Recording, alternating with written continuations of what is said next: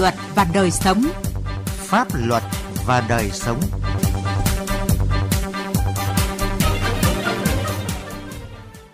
Kính chào quý vị và các bạn. Mời quý vị và các bạn cùng nghe chương trình Pháp luật và đời sống với những nội dung sau đây.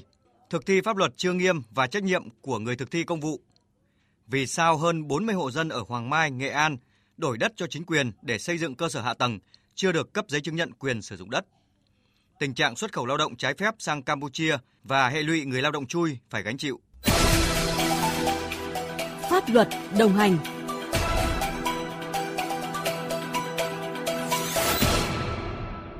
Thưa quý vị và các bạn, hệ thống văn bản pháp luật của Việt Nam trong thời gian gần đây đã dần được hoàn thiện, đáp ứng tốt hơn nhu cầu phát triển kinh tế xã hội bền vững, hội nhập quốc tế của đất nước. Song việc tổ chức đưa các quy định pháp luật và thực tiễn cuộc sống vẫn còn nhiều điều đáng bàn, đặc biệt chưa đáp ứng được yêu cầu của công tác cải cách hành chính, cải cách tư pháp hiện nay. Lý giải về nguyên nhân này, sĩ lý phóng viên Đài Tiếng nói Việt Nam có bài Thực hiện pháp luật chưa nghiêm, nguyên nhân chính từ cán bộ, công chức thực thi công vụ. Thành tựu xây dựng pháp luật của Việt Nam trong thời gian gần đây rất đáng ghi nhận. Hệ thống pháp luật đã khá đồng bộ với chất lượng cao, tạo lập nền tảng để Việt Nam tiếp tục hướng tới xây dựng một nhà nước pháp quyền xã hội chủ nghĩa như mục tiêu đặt ra. Tuy nhiên, nhiều ý kiến cho rằng vấn đề của Việt Nam không phải là ở quy định của pháp luật mà là việc thực thi pháp luật trong cuộc sống còn yếu. Ông Đinh Văn Quế, nguyên tránh tòa hình sự, tòa án nhân dân tối cao cho rằng thực tế thi hành pháp luật ở ta lâu nay vẫn là khâu yếu. Pháp luật rất chậm đi vào cuộc sống. Tình trạng pháp luật không được thực thi triệt để xảy ra trên nhiều lĩnh vực như quản lý đất đai, đầu tư xây dựng cơ bản, an toàn vệ sinh thực phẩm, xử lý vi phạm hành chính, an toàn giao thông, sức khỏe, môi trường, cổ phần hóa doanh nghiệp nhà nước, vân vân. Rất nhiều vụ vi phạm pháp luật được nhân dân, báo chí phát hiện nhưng vẫn không được xử lý nghiêm theo đúng quy định của pháp luật. Theo ông Đinh Văn Quế, thì nguyên nhân chính dẫn đến thực trạng này là do ý thức, trình độ, năng lực thực thi pháp luật của cán bộ công chức trong các cơ quan công quyền còn yếu kém. Ý thức pháp luật người dân bây giờ thì nâng lên được một bước. Trong khi đó thì cái trình độ và cái cập nhật cái ý thức và thi hành pháp luật, thực thi pháp luật của những người ờ, cán bộ nhà nước mình hiện nay ờ, thì lại không không chuyển đổi để cho nó đáp ứng được cái yêu cầu của của xã hội chưa kể đến cái cái chuyện gọi là tiêu cực hay không tiêu cực nhưng mà cái nói chung ấy, cái mặt bằng trình độ của cán bộ giờ ấy nó không đáp ứng được cái cái yêu cầu. Tiến sĩ Tạ Thị Minh Lý, Chủ tịch Hội Bảo trợ Tư pháp Người nghèo Việt Nam dẫn ra những ví dụ trong thực tế về tình trạng pháp luật chưa được thực thi nghiêm túc như không chấp hành nghiêm quy định của pháp luật về đầu tư để xảy ra tình trạng đầu tư tràn lan, kém hiệu quả, không thực hiện đúng quy trình, quy định về cấp giấy chứng nhận quyền sử dụng đất cho người dân, rồi tự ý chuyển đổi mục đích sử dụng đất khi chưa được phê duyệt. Nhiều địa phương, bộ ngành không thực hiện nghiêm kỷ cương, kỷ luật hành chính, vân vân. Có nhiều vụ việc lẽ ra thuộc thẩm quyền xử lý nhưng lại trốn tránh trách nhiệm, đùn đẩy lên cấp trên giải quyết. Từ cái khâu về truyền thông pháp luật cũng kém. Khâu thứ hai là cái cán bộ mà thực hiện pháp luật cũng nhiều khi anh cũng làm không đúng pháp luật. Thế và cái khâu mà tiến hành tố tụng, thì những các cơ quan tiến hành tố tụng mà đặc biệt là tòa án thì cái việc xét xử của tòa án những cái năm gần đây này này, nó không những là nó chậm trễ đã đành rồi, nhưng mà nó có nhiều những cái tiêu cực, nó làm cho người dân lo ngại bây giờ nhìn tòa án là phải là cái cán cân công lý và tòa án phải là thực hiện pháp luật nghiêm nhất, thì người dân mới yên tâm được và mới có kỷ cương phép nước được. Để quản lý xã hội bằng pháp luật và để pháp luật có vị trí thượng tôn, việc tổ chức thực hiện pháp luật là một yếu tố rất quan trọng.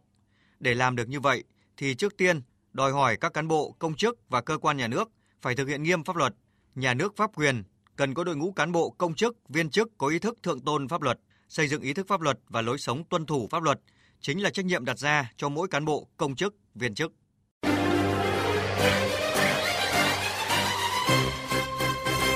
Thưa quý vị và các bạn, vì sự phát triển chung của quê hương, từ năm 2005, theo chủ trương của địa phương, nhiều hộ dân ở xã Quỳnh Phương, nay là phường Quỳnh Phương, thị xã Hoàng Mai, tỉnh Nghệ An, đã tự nguyện nhường đất thổ cư, cha ông để lại, chuyển đến nơi ở mới, theo phương thức đất đổi đất. Vậy nhưng đến nay, các hộ dân này vẫn không được chính quyền làm thủ tục cấp giấy chứng nhận quyền sử dụng đất với diện tích họ đã được cấp đổi. Vì sao có chuyện chậm trễ đó và hướng giải quyết trong thời gian tới như thế nào để đảm bảo quyền lợi hợp pháp cho người sử dụng đất? Tiến Anh, phóng viên Đài Tiếng nói Việt Nam có bài đề cập. Năm 2005, theo chủ trương và sự vận động của Ủy ban Nhân dân xã Quỳnh Phương, huyện Quỳnh Lưu, tỉnh Nghệ An, nay là phường Quỳnh Phương, thị xã Hoàng Mai, gia đình bà Nguyễn Thị Trường và gần 40 hộ khác có đất ở gần đền Cờn đã tự nguyện tháo rỡ toàn bộ nhà cửa công trình, giải phóng mặt bằng để mở thông tuyến đường từ cầu đền Cờn xuống biển. Các hộ dân này đã chuyển đến nơi ở mới do Ủy ban Nhân dân xã đổi đất cũ để làm nhà. Nhưng đang nói hàng chục năm nay, các hộ dân này phải chạy đôn chạy đáo khắp nơi, vẫn không được chính quyền làm thủ tục cấp giấy chứng nhận quyền sử dụng đất. Dục họ xuống đi làm là bìa đỏ cho giá nhưng Mà họ cứ bảo là đất của nhà ông ba là hợp lệ rồi, đủ giấy tờ rồi. Thế mà năm nay qua năm khác, giá bao nhiêu là lần. Vẫn dục họ, họ cũng cứ nói thế. Xả lấy đất, mở đường là phá nhà ra là họ đền bù cho tôi ngoài này là 8 mét. Lòng 99 là địa phương như là uh, xây cái cầu để cơn, sau lại làm cái công trình đường đấy. Khi làm uh, công trình thì ngân sách của địa phương không có, thì sau đó là chuyển uh, một số lỗ đất hai mươi mấy lòng thôi mà cầu cứu đến cá cốc là là mạ rơi vẫn chưa có bia đỏ. Theo ông Hồ Đức Thuận, cán bộ địa chính phường Quỳnh Phương, thị xã Hoàng Mai, việc Ủy ban Nhân dân xã Quỳnh Phương, nay là phường Quỳnh Phương, đổi đất cho các hộ dân để làm đường là có thật. Hơn 40 hộ dân đã nhường đất của gia đình để đến nơi ở mới ổn định và không có tranh chấp gì. Song họ chưa thể hoàn thiện thủ tục để cấp giấy chứng nhận quyền sử dụng đất chỉ vì thiếu sót của Ủy ban Nhân dân xã Quỳnh Phương thời điểm đó không có phương án giải phóng mặt bằng được cấp có thẩm quyền phê duyệt hồ sơ về xây dựng và quyết toán các công trình không thể hiện được việc đổi đất lấy công trình. Trước đây thì đất cũng của người dân đang sử dụng, thì do chủ trương chính sách tại thời điểm đó thì vận động nhân dân. Trong quá trình chuyển đổi thì à, một số văn bản liên quan là tại thời điểm đó so với thời điểm bây giờ nó không có sự phù hợp nên dẫn đến là hiện nay để lập hồ sơ cấp giấy cho người dân là vướng mắc về mặt quy định của pháp luật về vị trí quy hoạch cũng như là cái việc à, tiền nộp vào ngân sách nhà nước tại thời điểm và cái việc thẩm quyền tại thời điểm đổi đất và giao đất. Được biết, để xử lý vướng mắc trong việc cấp giấy chứng nhận quyền sử dụng đất cho các hộ dân, ngày 10 tháng 2 năm 2020, Ủy ban Nhân dân tỉnh Nghệ An có công văn giao cho Ủy ban Nhân dân thị xã Hoàng Mai giải quyết theo hướng trường hợp đổi đất để lấy công trình thì xác định giá trị đất ở nơi đến tại thời điểm giao đất và giá trị xây dựng công trình tại thời điểm xây dựng công trình để quy đổi ra diện tích tương ứng tại nơi đến phần diện tích còn lại người dân phải nộp 1% tiền sử dụng đất theo giá hiện nay. Trường hợp không xác định được giá trị xây dựng công trình để tiến hành quy đổi thì nộp 50% tiền sử dụng đất theo giá đất ở tại thời điểm cấp giấy chứng nhận. Tuy nhiên, cách giải quyết như vậy đã không nhận được sự đồng thuận của người dân. Việc hồ sơ chính quyền xã lúc ấy xác lập không đầy đủ hay việc chính sách giá đất mỗi thời kỳ có khác nhau không phải lỗi của người dân. Ông Lê Duy Nhân, đại diện cho các hộ dân đã đổi đất cho Ủy ban Nhân dân xã thời kỳ đó, nêu quan điểm. Đất của cha ông người ta để lại thì coi như là đất hợp pháp rồi. Nếu trước đây mà bảo nộp 50% thì theo coi như là dân họ không bao giờ đổi. Đất đây ngày xưa là đất ờ, hoán hóa, đất mô mả. Thì đất có 9, 10 triệu thôi, bây giờ đất mấy có thể lên đến 1, 2 tỷ, 2, 3 tỷ. Mà bảo bọn tôi đóng 50% thì còn không hợp lý. Bà Nguyễn Thị Hương, trưởng phòng Tài nguyên và Môi trường thị xã Hoàng Mai cho biết, việc giải quyết cấp đất cho các hộ dân hiện nay đang vướng mắc bởi việc xác định nghĩa vụ tài chính của các hộ. Ủy ban nhân dân thị xã cùng các ngành đang tập trung thu thập hồ sơ tài liệu và tham vấn ý kiến của các sở ngành để giải quyết cho bà con một cách hợp tình hợp lý. Hiện nay thì ban thường vụ thị ủy cũng đang tập trung chỉ đạo Ủy ban nhân dân thị xã cũng như các ngành là phối hợp tập hợp hồ sơ và à, hàng tháng thì cũng nghe cái lộ trình giải quyết. Đấy, và vướng mắc chủ yếu bây giờ đó là liên quan đến cái việc là xác định được nghĩa vụ tài chính cho người dân. Nếu như không xác định được thì người dân sẽ phải nộp tiền sử dụng đất. Và à, thời gian sắp tới thì à, ủy ban nhân dân thị xã với các phòng chuyên môn sẽ cố tiếp tục là tập hợp hồ sơ và tiếp tục tham vấn ý kiến của các sở ban ngành cấp tỉnh để uh, xử lý từ sự thiếu chặt chẽ của chính quyền trong công tác quản lý nhà nước về đất đai đã làm ảnh hưởng đến quyền lợi hợp pháp của người dân trong suốt nhiều năm qua và rất cần sớm được giải quyết để đảm bảo quyền lợi cho người sử dụng đất, tránh tình trạng người dân phải khiếu kiện kéo dài.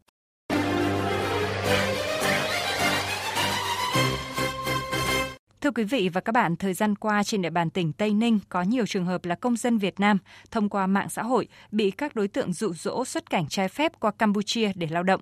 Sự thật là đa số những người này khi qua đến Campuchia đều bị cưỡng bức bóc lột sức lao động, buộc phải làm việc 11 giờ một ngày, bị ngược đãi, đánh đập, thậm chí bị chủ công ty mua bán sang công ty khác. Cộng tác viên Yến Ngọc Tuyết Nhung, cơ quan thường trú Thành phố Hồ Chí Minh có bài viết những chiếc bẫy đổi đời ở bên kia biên giới, phản ánh về tình trạng này. Mời quý vị và các bạn cùng theo dõi. Phòng Cảnh sát Hình sự Công an tỉnh Tây Ninh cho biết, từ đầu năm đến nay đã tiếp nhận 21 đơn đề nghị giải cứu của những gia đình là công dân trên địa bàn tỉnh có người thân bị lừa sang Campuchia lao động, bị bóc lột, cưỡng bức. Những lao động này nếu muốn trở về Việt Nam thì phải đưa tiền chuộc cho các đối tượng. Theo một số gia đình, con em của họ đã trốn gia đình, tự đăng ký làm thủ tục qua Campuchia, làm việc cho công ty Thiên Đường Trò Chơi. Gia đình chỉ có thể liên lạc qua điện thoại và biết là nơi con mình làm việc có chỗ ăn ở, còn chi tiết cuộc sống ra sao thì không rõ. Lo lắng, bất an là tâm trạng chung của các bậc phụ huynh khi tiếp nhận những cuộc điện thoại kêu cứu của con từ bên kia biên giới. Chị Hồng, ngụ huyện Dương Minh Châu, tỉnh Tây Ninh cho biết, thấy mẹ vất vả, con gái lớn của chị năm nay chỉ mới 17 tuổi, lén tự mình làm thủ tục xuất cảnh sang Campuchia làm việc với mong muốn kiếm tiền phụ giúp mẹ. Thế nhưng, tiền lương của con đâu chưa thấy, chỉ thấy người mẹ giờ phải chạy đôn chạy đáo, chuẩn bị tiền để chuộc con về. Em mới đây nó thấy là bạn nó bị à, đánh á, chích điện rồi đòi bán đi chỗ này chỗ kia nên nó mới hoảng loạn, nó có điện về là kêu em đi công an cầu cứu nó về Việt Nam sớm. Nó nói mẹ ơi cứu con về. Tại có một mình em à, ba nó thì mất sớm rồi nên em không quản nổi nên em cũng bắt đi làm nên nhà nó đi vậy được biết thời gian gần đây tình trạng người dân xuất cảnh trái phép qua Campuchia diễn biến phức tạp do nhu cầu tìm người làm việc cho các casino ở Campuchia tăng. Thông qua các mạng xã hội Zalo, Facebook, WeChat, Instagram, các đối tượng ở Campuchia đã đăng tải thông tin tuyển dụng với mức lương rất cao và mọi chi phí đi lại được người ở Campuchia chi trả trước. Trong khi đó, hiện nay số lượng lớn thanh thiếu niên Việt Nam lại đang tìm việc làm, nên khi thấy những lời mời chào đó đã dễ dàng chấp thuận. Khi người tìm việc đồng ý thì các đối tượng này móc nối với các đối tượng ở Việt Nam để tổ chức thành đường dây sắp xếp hướng dẫn đưa lao động xuất cảnh bằng đường tiểu ngạch trái phép sang Campuchia. Anh Tùng và chị Sen cùng ngụ huyện Gò Dầu có con đang lao động tại Campuchia lo lắng. Tiền lương hay làm cái nó trừ tiền ăn, tiền ở, tiền gì tùm lum Nó nói tháng đâu 10 triệu, mười mấy triệu gì đó. Nhưng mà nó dâm lại không à. Nó làm game làm gì nó bắt thức gì mà 10 giờ sáng mà thức tới 10 giờ đêm. Nhiều khi nước không có uống nữa điện thoại là ông đòi về kêu mẹ chuẩn bị tiền cho con về có một bạn nó cũng bán đi là vừa qua làm nó bán là về 31 hay 34 triệu vậy là thằng bạn nó về liền trong vòng 2 3 ngày vậy thôi. Qua tìm hiểu, khi nạn nhân qua Campuchia, nếu chủ công ty thấy người lao động không đúng yêu cầu của họ thì họ sẽ bán nạn nhân cho những chủ công ty khác với giá cao hơn mức mua trước đó. Nếu nạn nhân muốn trở về Việt Nam thì liên hệ với gia đình để chuyển tiền sang chuột các đối tượng thông báo số tiền 1.800 đô la Mỹ, tương đương khoảng 40 triệu đồng, để chuộc người về Việt Nam, còn không sẽ bán tiếp cho các công ty khác, lúc đó tiền chuộc sẽ tăng lên. Theo Phòng An ninh Đối ngoại Công an tỉnh Tây Ninh, từ tháng 9 năm 2021 đến nay, lực lượng chức năng của Campuchia cung cấp đã có 9 trường hợp tự tử, nhảy lầu, treo cổ, một số trường hợp mất tích không rõ nguyên nhân, vân vân.